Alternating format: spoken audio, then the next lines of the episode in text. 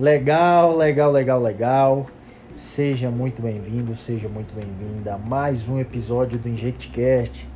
Galera, meu nome é Francisco Neto, se você não me conhece, sou médico anestesista e uma vez por semana eu venho aqui trazer um conhecimento que possa agregar aí do outro lado, fazendo, provocando uma pequena transformação aí na tua prática médica.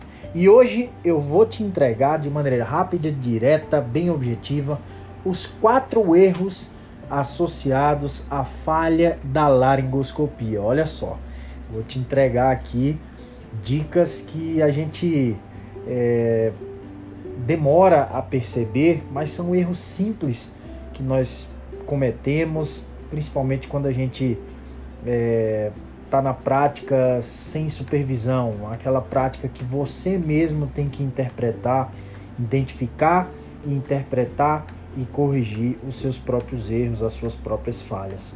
É sempre importante, pessoal, que em toda ocasião que você vá manejar a via aérea de um paciente, você sempre avalie os erros e os acertos pós manejo de via aérea porque é dessa forma que a gente evolui, avaliando a situação, corrigindo os pontos negativos e parabenizando, nos parabenizando, valorizando os nossos acertos. E quando a gente vai manejar a via aérea, na hora de realizar a laringoscopia, existem alguns erros clássicos que a gente pode acabar cometendo. E agora eu vou te entregar quatro erros que você já não pode mais cometer depois desse episódio do InjectCast. Pessoal, olha só, o primeiro erro consiste em realizar uma laringoscopia sem planejamento. Se você não planeja, nada que você não com ausência de planejamento tende a dar certo. E na hora do manejo da via aérea, planejamento é fundamental. Então, uma laringoscopia sem planejamento, inserir a lâmina do laringoscópio e esperar que as pregas vocais apareçam, cara, não existe mágica, né? Isso não vai acontecer. Uma laringoscopia sem planejamento geralmente resulta exatamente o oposto a isso. Você não vai achar a fenda glótica, porque ou você vai introduzir demais a lâmina, perdendo os principais pontos de referência anatômicos, ou você introduz de menos e aí você não acha, fica ali é, batendo cabeça ainda na base da língua sem achar epiglote. Então, uma dica que eu quero te dar agora, nesse momento, é que tenha uma imagem mental clara a respeito dos pontos de referência anatômicos da via aérea do teu paciente. Na hora que você for manejar a via aérea do teu paciente, já bate o olho e já visualiza ali, cara, é, esse paciente é mais longilíneo, esse paciente é mais obeso, esse paciente é mais magro, esse paciente. E dependendo da ectoscopia da via aérea, você já tenta visualizar os, os pontos de referência anatômicos é, da via aérea do teu paciente. E a partir daí utiliza uma abordagem metódica, tá pessoal? Sempre prezando, optando por realizar uma laringoscopia progressiva. O que, que significa isso? É uma abordagem metódica onde você visualiza progressivamente as estruturas anatômicas. Ah, Francisco, mas são muitas estruturas anatômicas e eu estou começando agora. Então, para você que está pegando a mãe ainda, que está achatando a curva de aprendizado no manejo de via aérea, faz o seguinte: separa todo o trajeto da rima labial do paciente, do lábio do paciente até a fenda glótica, em dois. Separa, o impossível é dividido em várias partes possíveis. Então, separa todo o trajeto em dois a partir de hoje. Da, da língua até a epiglote, e depois, quando você achar a epiglote, você vai da epiglote até as pregas vocais. Repetindo, separa da língua até a epiglote e da epiglote até as pregas vocais. A epiglote, pessoal, é um ponto de referência que tem que te trazer tranquilidade e não te deixar afobado. Se você passou pela língua e todas as estruturas, chegou lá na base da língua, achou epiglote, achou, tá visualizando a epiglote, cara, relaxa que você tá quase lá. É ali que você tem que colocar, alocar, posicionar a sua lâmina do laringoscópio, fazendo a manobra e atrás da epiglote você tem as suas pregas vocais. Então, o impossível é dividido em várias partes possíveis. Fraciona todo o trajeto. Beleza? A partir de hoje. Então, laringoscopia sem planejamento, erro de número 1, um, anota aí e vamos tocar o barco, que eu vou te entregar agora o erro de número 2. O erro de número 2, pessoal, muito frequentemente cometido por nós quando estamos manejando via aérea, é realizar uma laringoscopia apressada, uma laringoscopia frenética. E esse erro tá aqui no número 2 porque ele anda junto com uma laringoscopia sem planejamento.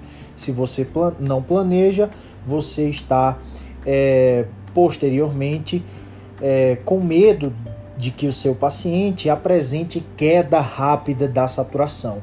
E aí você acaba cometendo esse segundo erro associado à falha na laringoscopia, que é a laringoscopia frenética. Então, a importância de pré-oxigenar. Pré-oxigene o seu paciente para que justamente você realize uma, uma, uma laringoscopia mais relaxada e mais metódica. Se o paciente apresentar a queda rápida da saturação, não tente uma intubação às, às pressas, pessoal. Isso não vai ser benéfico, a não ser que você tenha muita, muita experiência. Mas é, se o paciente está desaturando, provavelmente mais, a decisão mais acertada nesse momento seria realizar uma ventilação com bolsa válvula máscara, pegar o seu ambu, se você está no centro cirúrgico, utilizar o, o aparelho de anestesia para ventilar o teu paciente, no departamento de emergência, no, no, na, lá na sala vermelha, na UPA, você, tem, você vai provavelmente utilizar a bolsa válvula máscara para melhorar o grau de oxigenação.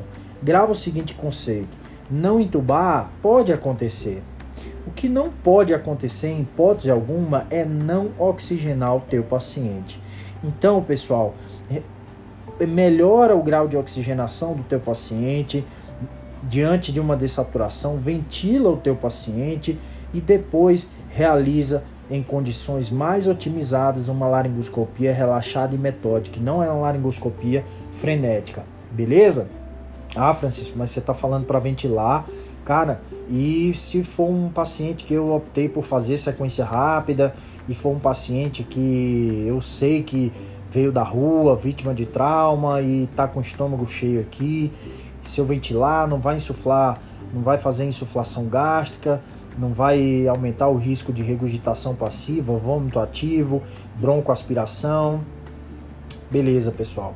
Eu entendo essa ansiedade, mas grava esse conceito agora que eu vou te passar a hipóxia sempre vai vencer, sempre vai ter prioridade diante de uma potencial potencial aspiração broncopulmonar. Porque essa aspiração broncopulmonar que você está preocupado, ela pode vir a acontecer. A hipóxia já está acontecendo e a hipóxia é muito mais deletéria para o teu paciente do que a, a aspiração broncopulmonar. E a aspiração broncopulmonar, às vezes, dependendo do, do, da injúria que trouxe o teu paciente até a emergência, ela inclusive já até aconteceu, antes mesmo de você manejar a via aérea desse paciente. Então, pessoal, é, a mensagem que fica é: hipóxia sempre terá prioridade diante de um potencial risco da chance de acontecer uma aspiração broncopulmonar, beleza? Então, tá desaturando? Não faz laringoscopia às pressas. Ventila o teu paciente, recruta o teu paciente, melhora essa oxigenação do teu paciente, sobe essa saturação com um bip bem agudo, você vai lá e, e, e faz uma laringoscopia relaxada e metódica. Só relembrando, erro de número 1, um, realizar uma laringoscopia sem planejamento inserir a lâmina e esperar que as pregas vocais apareçam. Não, vai, não vão aparecer, pessoal. Não tem mágica, tem metodologia, tem um passo a passo a ser seguido. E o segundo erro, laringoscopia frenética, tá?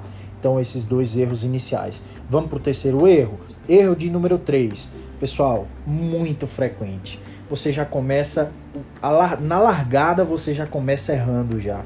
Controle ruim da língua, controle ruim da língua. Pessoal, nenhuma porção da língua deve estar visível do lado direito da lâmina. Nenhuma. Não pode ter língua do lado direito da lâmina durante uma laringoscopia. Porque caso esteja sobrando alguma pequena porção da, de língua, da língua do teu paciente do lado direito da lâmina, isso já vai impedir, dificultar a tua visualização direta sobre a glote visualização ade adequada da fenda glótica e, consequentemente, uma passagem do tubo endotraqueal. Então, na hora de inserir a lâmina, você rebate toda a língua sem deixar nenhuma porção, nenhuma porção da língua sobrando do lado direito da lâmina do laringoscópio. Inclusive, se você avaliar a, a, a estrutura, né, a, o design do, do, da lâmina, da lâmina de Macintosh, você vai ver que aquilo ali acopla perfeitamente na língua do paciente, justamente para que você rebata toda a língua, e isso vai ser fundamental na hora de manejar via aérea. Então, o erro de número 3, controle ruim da língua. A partir de hoje, você não faz mais laringoscopia sem planejamento, não faz laringoscopia frenética e você não deixa de controlar adequadamente a língua do teu paciente. E o erro de número 4, pessoal, é uma ergonomia ruim. Isso daqui foi na minha curva de aprendizado, na minha residência, foi o último ponto que eu consegui dominar. Uma ergonomia ruim. A macro ergonomia eu até dominei inicialmente, que é o que? Deixar a cabeça do teu paciente o mais próximo possível do teu apêndice chifoide, deixar a altura da mesa de forma adequada, é, organizar os coxins, de, alinhar os três, os três eixos, o eixo oral, faringe e laríngeo. Isso daí você, logo no início da residência de anestesia, eles ensinam a gente a dominar com muita propriedade isso daí. Mesmo que a via aérea for fácil, mesmo que, que seja é, o, a via aérea mais fácil do mundo, você faz tudo, você aprende a fazer tudo da maneira como tem que ser feita, para que fique medular. Mas a ergonomia, a questão de segurar corretamente o laringoscópio, inclinar-se, por exemplo, ficar em posição altamente desconfortável, é, na, é, e isso provoca um, uma fadiga muscular mesmo na tua, na, na, no teu antebraço, no teu braço. Cara, você é incrível como no começo, quando a gente está aprendendo lá, a gente faz força, quer ficar fazendo força e basculando. Cara, ergonomia, não repousar o, o cotovelo sobre a mesa não, não repousar o cotovelo sobre a marca que o teu paciente está, não repousar o cotovelo sobre o próprio paciente, entende? Isso, é, isso acontece. É, posicionar os olhos muito próximos, pessoal, do procedimento. É como se você quer laringoscopar, você fica com o rosto ali, a sua face muito próxima da boca do paciente. Isso é uma receita para o fracasso. Então tenha, preocupe-se com a ergonomia, preocupe-se com a macroergonomia, que é essa questão da mesa cirúrgica, do posicionamento, se não houver contraindicações, colocar o teu paciente na posição de cheirador, alinhando os três eixos, os três eixos é, da via aérea do teu paciente, isso vai te facilitar, isso vai fazer com que você não fique se abaixando, se mexendo muito na hora de manejar, na hora de laringoscopar e na hora de ventilar você não vai também passar apuro, então se preocupa com isso. E posteriormente a ergonomia, a microergonomia que eu considero, ela virá, que é que foi o último aspecto que eu consegui dominar depois de praticamente 12, 14 meses realizando ali é, no mínimo 3, 4 intubações é, todos os dias que eu estava na minha residência e, e eu consegui dominar isso depois de 12, 14 meses, que é a microergonomia ergonomia se, se resume a você realizar uma laringoscopia sem força, é, sem, nem, sem, nenhuma, sem nenhum exagero, sabendo exatamente todos os passos, andando três, quatro passos na frente do procedimento. É, mesmo que você não esteja ofertando oxigênio na, na pós-intubação, ter tranquilidade, insuflar o cuff lentamente, passar o, o, o, tubo pelas pregas vocais e por todas as estruturas que antecedem as pregas vocais, sem encostar, sem, sem é, é, diminuindo o risco de, de, de, de furar o cuff é, com os próprios é, com a própria arcada dentária do teu paciente, com, com a própria luz do laringoscópio, não furar o cuff, que eu já furei o cuff e aí tem que trocar o tubo. Então assim, pessoal, essa microergonomia, cuidado com, as, com a mucosa, com a língua do paciente, com os lábios, incontáveis às vezes que eu garantia via aérea. Eu até dominava vários passos do manejo da via aérea, mas no final, depois, quando eu estava fixando o tubo, eu percebia que eu tinha feito uma lesão no lábio inferior do paciente ou feito uma lesão no lábio superior do paciente. Então a microergonomia que vem com o tempo, que vem com várias várias laringoscopias, quando a curva realmente já está no platô, a curva de aprendizado no manejo da via aérea já está no platô, do platô, perdão, vem vem com o tempo. Então é isso, pessoal. Não cometam mais os quatro erros clássicos associados à falha de laringoscopia. Uma laringoscopia sem planejamento, que anda junto com uma laringoscopia apressada, frenética, e aí você controla ruim a língua, um péssimo controle da, da língua, isso vai prejudicar a tua visão, e por último, uma ergonomia ruim. E aí a macroergonomia diz respeito a você se mexer muito, a você fazer muita força, você perder muita energia com aquilo que não vai te dar resultado e a microergonomia vem com o tempo, que é aquela laringoscopia não intempestiva, bem tranquila, aonde você entuba o seu paciente sem lesionar nenhuma estrutura é, que o tubo vai entrar em contato, sem colocar em risco de furar o cuff, sem o paciente apresentar dessaturação, enfim, pessoal, uma laringoscopia na classe, na categoria. então é isso aí, pessoal. É, espero que vocês tenham gostado dessas quatro dicas aqui que eu separei para vocês e até o próximo episódio do InjectCast. Valeu, galera!